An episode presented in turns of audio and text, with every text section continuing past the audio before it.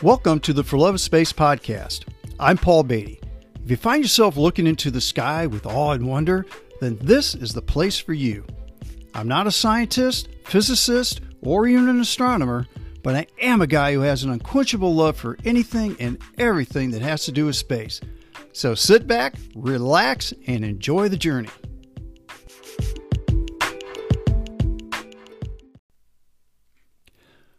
Welcome to this week's episode. Very excited to have you all here. This is going to be a kind of a fun episode. I think so. I hope so. I believe so. A few cool things to talk about. One of the things that I've kind of shake my head about when I think about the first episode or two and talking about the planets.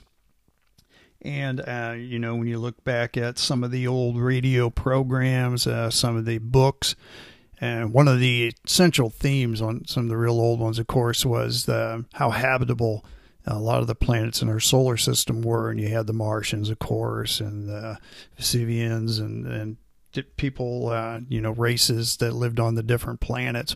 And now that we've sent probes to spacecraft to every planet in our solar system, we know that's just not the case.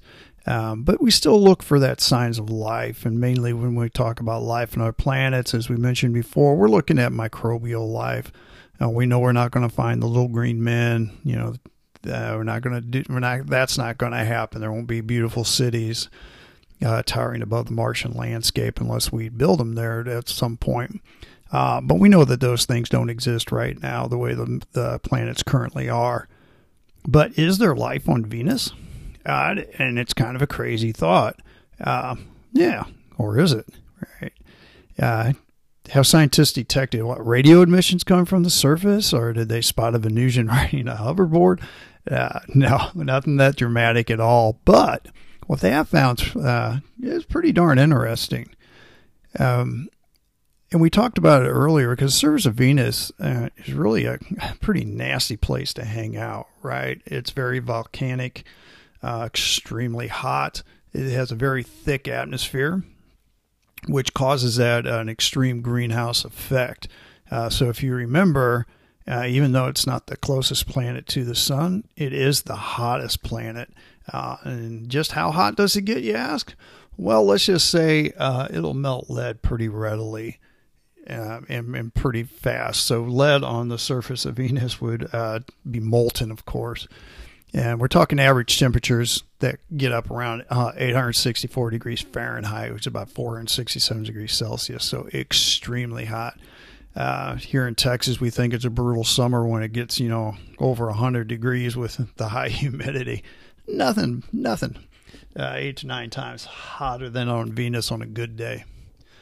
So how is it possible that they think that they may have detected some sign that could possibly indicate life on Venus? So for the answer to that, you really have to look up. No, not from where you are now, but from the surface of Venus. That's right, into the clouds. So if you're looking into the clouds of Venus, as you leave the surface and you rise up into these cloud layers, conditions change really dramatically. We leave the high volcanic, intensely hot surface, and you can enter a rather tepid zone depending on where in that cloud layers you are.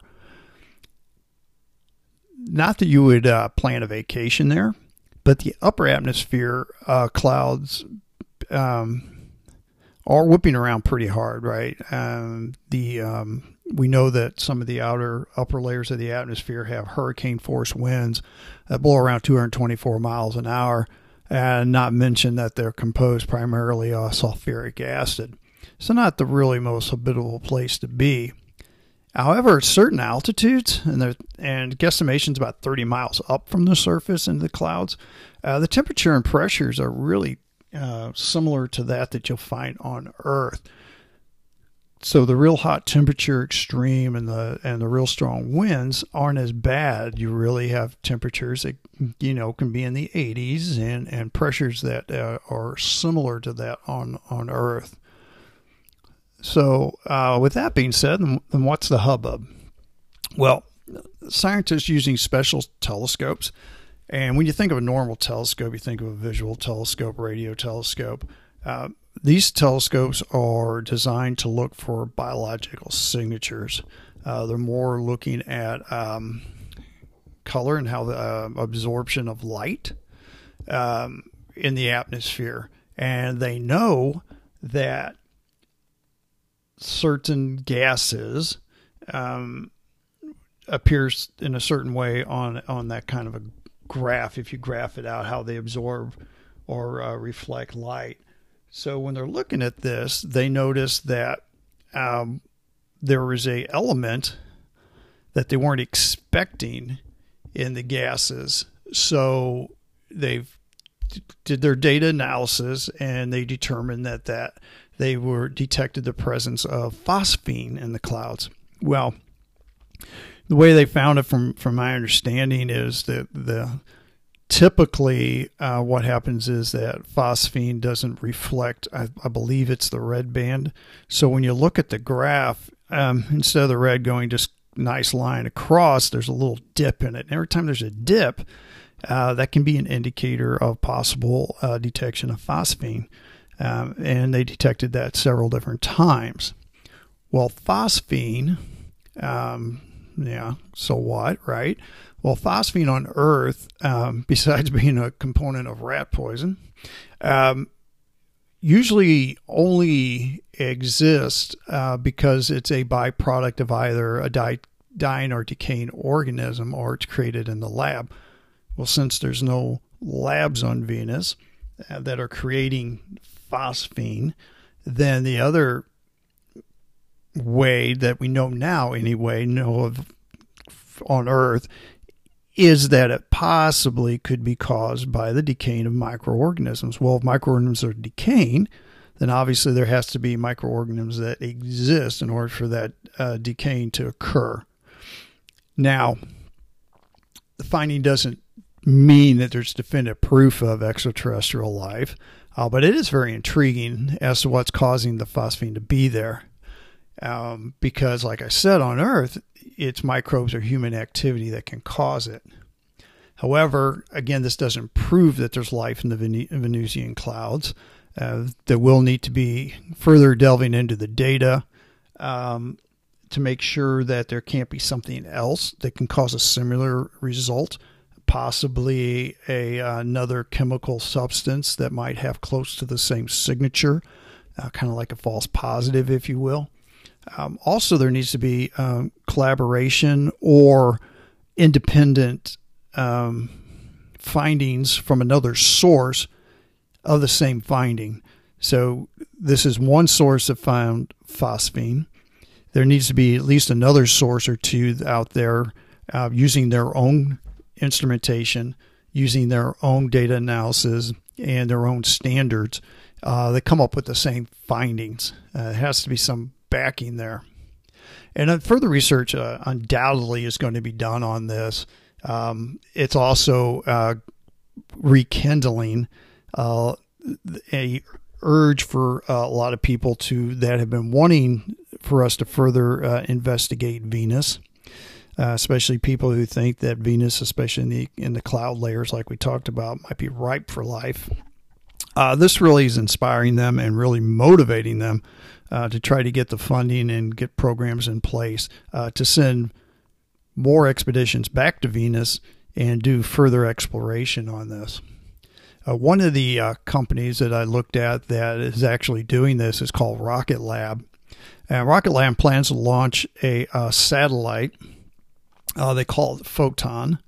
And it's going to be, they have this electron booster, and it's about 57-foot tall booster, and that's their propulsion to launch. And they plan on actually doing that in 2023.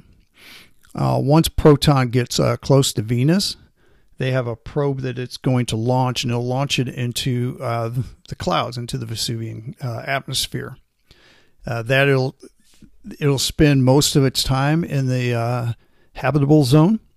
Again, and its main mission will be searching for signs of life, mainly, like I said, microbial life within the clouds. So pretty exciting. A lot of people again jumping on board with that. Some of the missions that may have not been able to be picked before. As you know, there's a lot of missions that get proposed every year. You can't do everything, don't have time and budget to do everything. So they have to pick the ones that make the most sense, will yield the best scientific data, and move the initiatives along. Well, now that there is that possibility lingering out there, and especially if another entity can collaborate that, it would definitely add a little more punch. So when they do go back up and present this as a possible mission, that it might get some more traction because of it. So it is pretty exciting. Don't know what will actually come of it at the end, but if it really does point more to microbes, and then how would they live in that atmosphere? Is this something that's being produced another way that we don't know of here on Earth? Again, when you take what you know on Earth and you try to attach it to other planets and other stars, sometimes it doesn't work as well. But if it does, then this could really be a breakthrough. If it doesn't, then again, it's another type of breakthrough because, well, okay, what else causes this thing to happen that we didn't know of before? Then we can add that to our book of knowledge, add that to our intellectual database, and have a better understanding of how things work in other environments and other planets in the solar system. So pretty exciting. One of the other things I want to talk about is OSIRIS-REx and the asteroid Bennu. Again, with the asteroids, we've talked about asteroids before, other missions that are going on to different asteroids. We talked about Japan's mission in one of our previous episodes. This one's a U.S. base. It's out of NASA. It's called OSIRIS-REx, and its goal is to visit asteroid Bennu. So why in the world is visiting asteroids so important that we're spending all this resources, time, intellect on being able to do that? Well, besides just the technology needed to be able to do that, which when you think about it is extraordinary. You're sending spacecraft, way out into the reaches of the solar system, into the asteroid belt or beyond, the spacecraft that have visited, the Kuiper Belt as well. So you really need technologies that allow you not only to navigate there, but you're going into a very tight orbit on a relatively small object. Bennu is about a little over the size of, if you think of the Empire State Building, it's taller than that. But in terms of a body in space, that's still pretty small.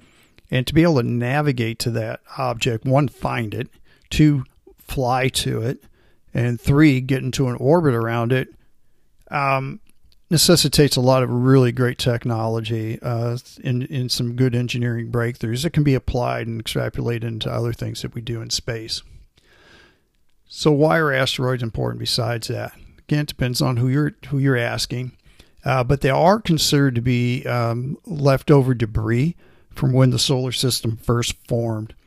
So looking at them can help us learn more about the history of our planets and the sun within our solar system.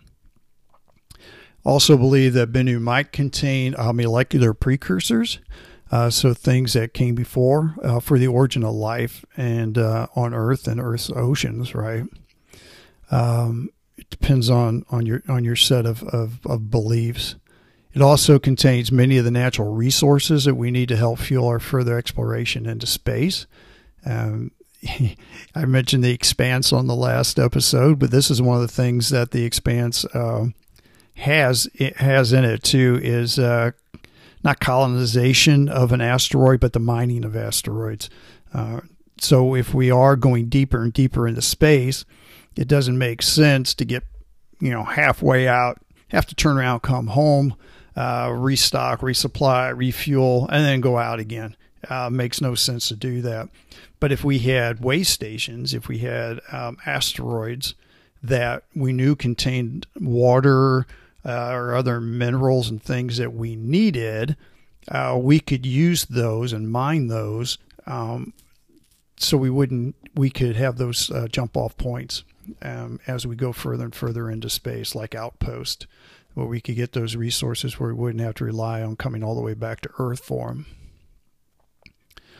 So why OSIRIS-REx? What does it mean? Why did they choose that name for it? Well, a couple things. From what I read, they actually came up with the name from, it's an acronym, which I'll get into in a second, and it just so happened to spell out Osiris. Well, when you look at mythology, the Egyptian god Osiris kind of loosely parallels OSIRIS-REx. Taken from the OSIRIS-REx webpage, this is a quote from there. Osiris in his original form was believed to have spread an understanding of agriculture throughout the Nile Delta, hence bringing life to the ancient world. Likewise, OSIRIS-REx seeks to return samples of an asteroid that may contain organics that led to the origin of life on Earth. Osiris also had a new role as the god of the underworld, which mirrors the destruction that large asteroid impacts have created. So that kind of pretty cool, that parallel. So what does it actually mean? What's the acronym I mentioned earlier? It stands for origins, spectral interpretation, resource identification, security, and regolith explore. Now, when I talk about security, this is one of those large enough asteroids that and near-Earth objects that if it did change trajectory and change its orbit and hit the Earth, it could do significant damage. What the security, they're looking at something called the Yarkovsky effect, which I won't get into, but it's basically forces that can change orbit and then make it potentially harmful for the Earth.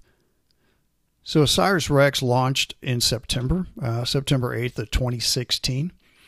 It embarked on a 7-year round-trip journey, and currently it is in orbit around Bennu. It's what's called a frozen safe home orbit, so it's very tight and it's staying in that same position. It's approximately 900 meters, so we're pretty close to the surface, just under 3,000 feet, about 2,953 feet above the surface. And on August 11th, OSIRIS-REx made its first practice run of the sampling sequence.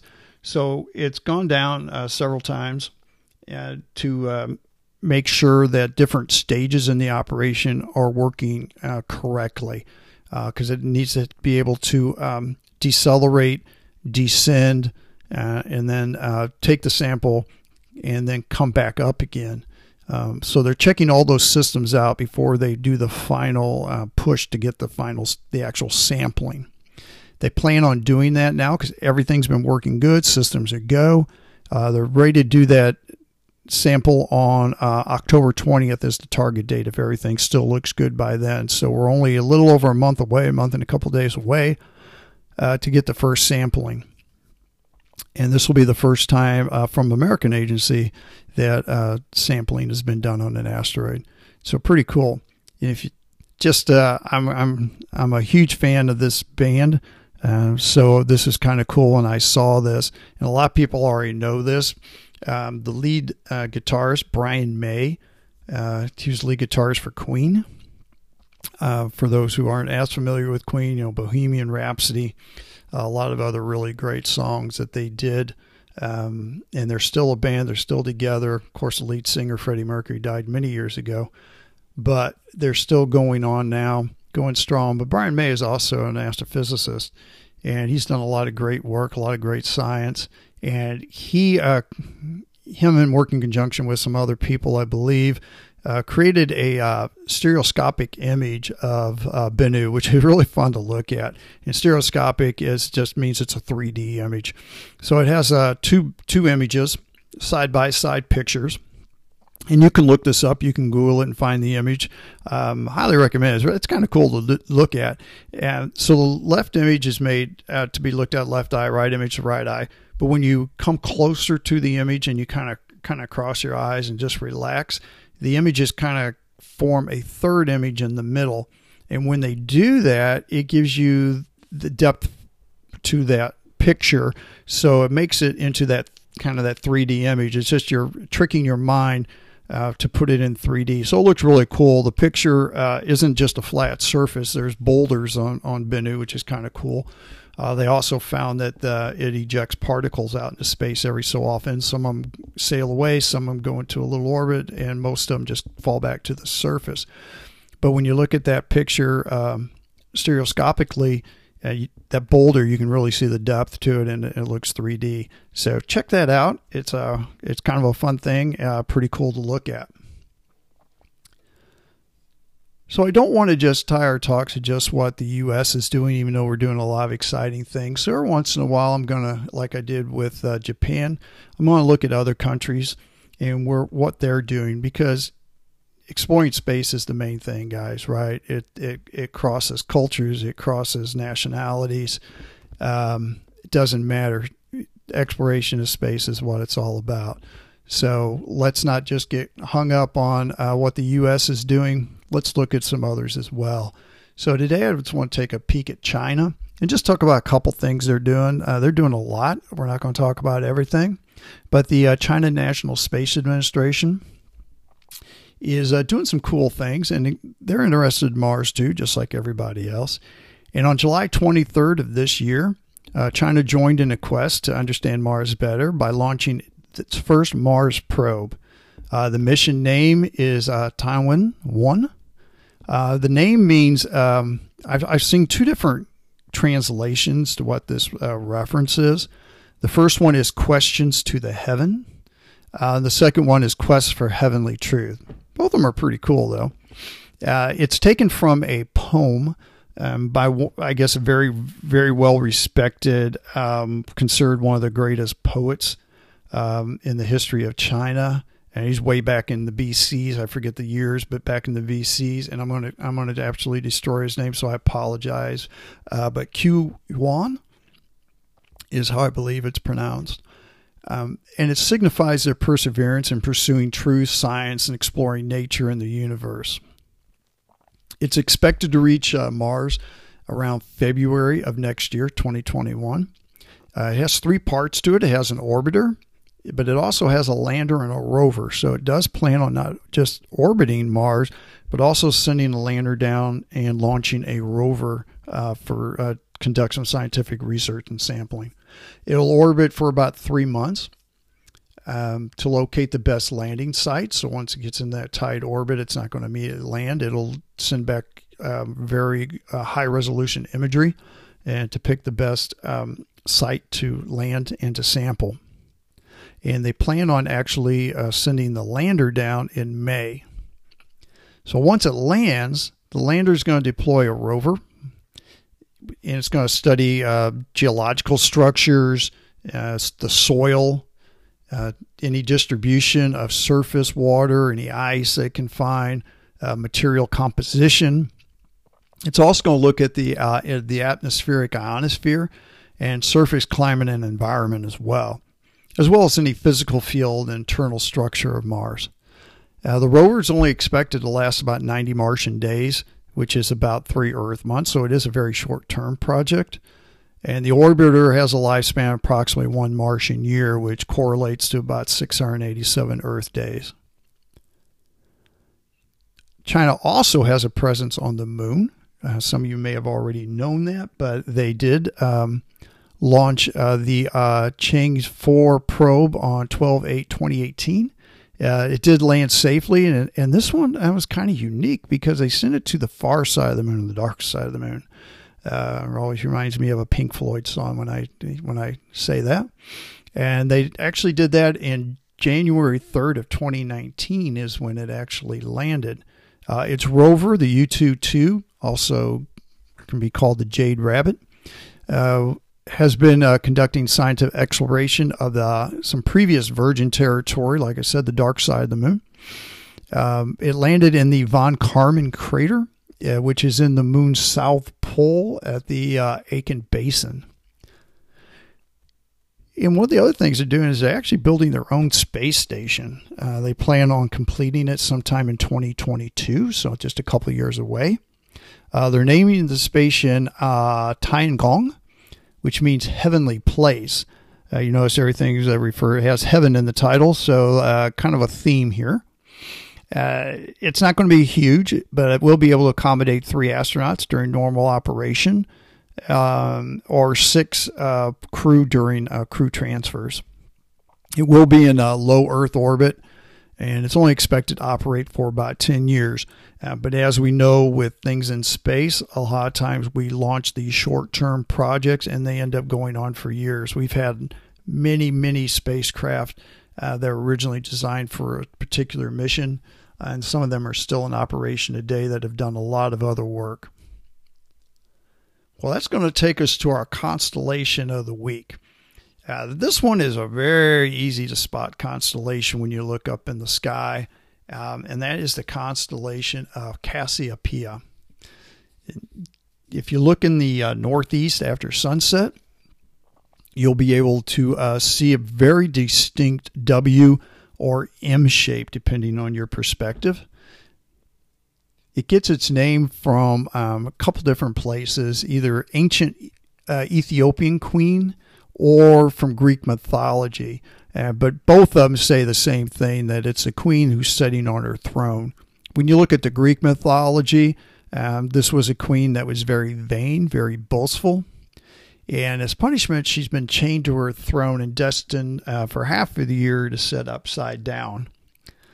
A couple other constellations that are close to her. You have Cepheus, which is her husband. And then you have, excuse me, so you have Cepheus, her husband, to the left, and you have Andromeda, her daughter, who sits by her right side. We also know Andromeda as our neighbor galaxy, one closest to us that will eventually merge with the Milky Way. And right now is really the best time to view it. Anytime when you got a new moon, that's the best time to take a look, because you'll have your darkest sky. So if you can get out away from light pollution and get a good set of binoculars or a telescope, it'd be a great time to actually be able to see the Andromeda Galaxy. A couple other notable features within the constellation of Cassiopeia is the Heart Nebula, which when you look at pictures of it, it's a really neat looking nebula. It's red. It's an emission nebula. And then right next to it is the Soul Nebula. So you got the Heart and Soul Nebulas. That's also an emission nebula, also referred to as an Embryo Nebula. And it's referred to as that because of the open star cluster that's embedded within it. There's also a supernova remnant, Cassiopeia A, which is also called the Pac-Man Nebula or the White Rose cluster. So go out, take a look up in the nighttime sky. Mars is still big and bright and red. Jupiter's still real bright. Saturn's bright but dimming. But lots to see in the sky. Just look up and enjoy it. That's what this is all about, just loving space.